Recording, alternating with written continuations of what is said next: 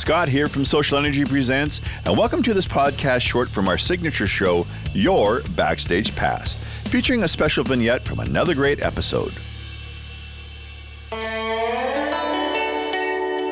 Jim Clench playing bass in the band. God, that's a great story. Jim was in town, and we hadn't uh, officially had a bass. By the way, pe- by the way, people, Jim Clench was the bass player for April Wine. He's the one that wrote and sang "Oowatanite." So okay, Exactly. fabulous guy, and great singer, great bass player, great guy all the way around. He was a real good friend.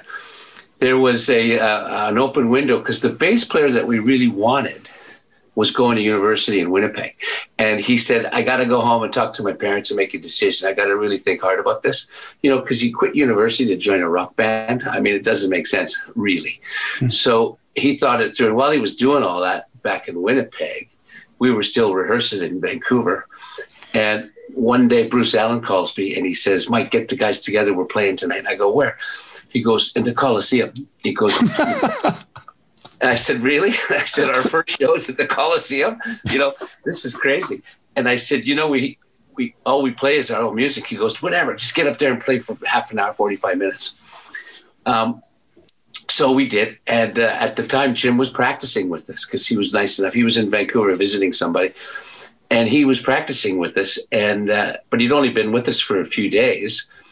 And I, I said jim can you play with us? And he said sure.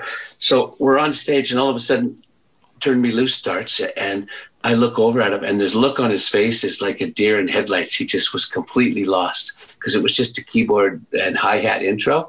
Right.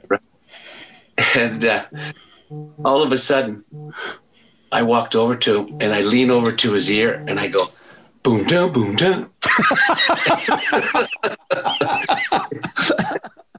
boom down doom down doom down right? And then he goes like this, I got this. And he just real professionally just leans forward, walks right up to the front, spotlights hit him, and he boom down, boom dance, right?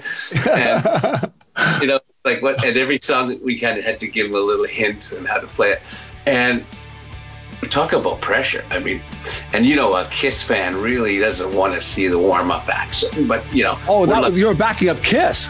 yeah, Oh my God. that's our first show. Christ. Hey, thanks for joining us. Check out our many other podcasts featuring vignettes and full episodes from a growing list of recording artists and other music insiders. And please like, share, and subscribe to our channel so we can bring you more great content from this and many other shows we're now producing. Available both on podcast and video on demand.